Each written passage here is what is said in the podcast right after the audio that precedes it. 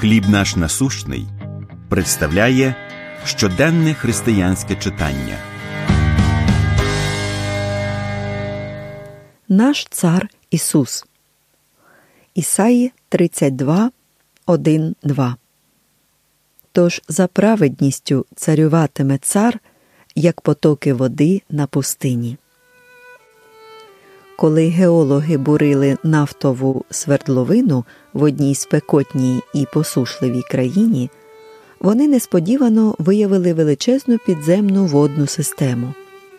Так, у 1983 році з'явився проєкт Великої рукотворної річки, у рамках якого було прокладено мережу водопровідних труб для постачання якісної прісної води великому місту.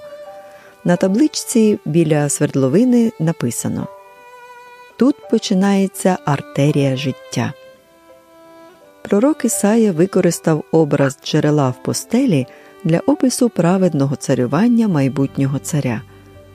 Його князі, які будуть правити за законом, стануть як потоки води на пустині, як тінь скелі тяжкої на спраглій землі.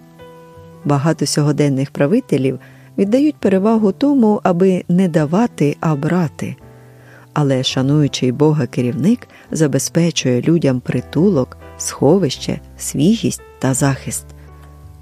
В описаному пророком Ісаїю прекрасному майбутньому буде роботою істини мир, а працею правди спокійність і безпека навіки.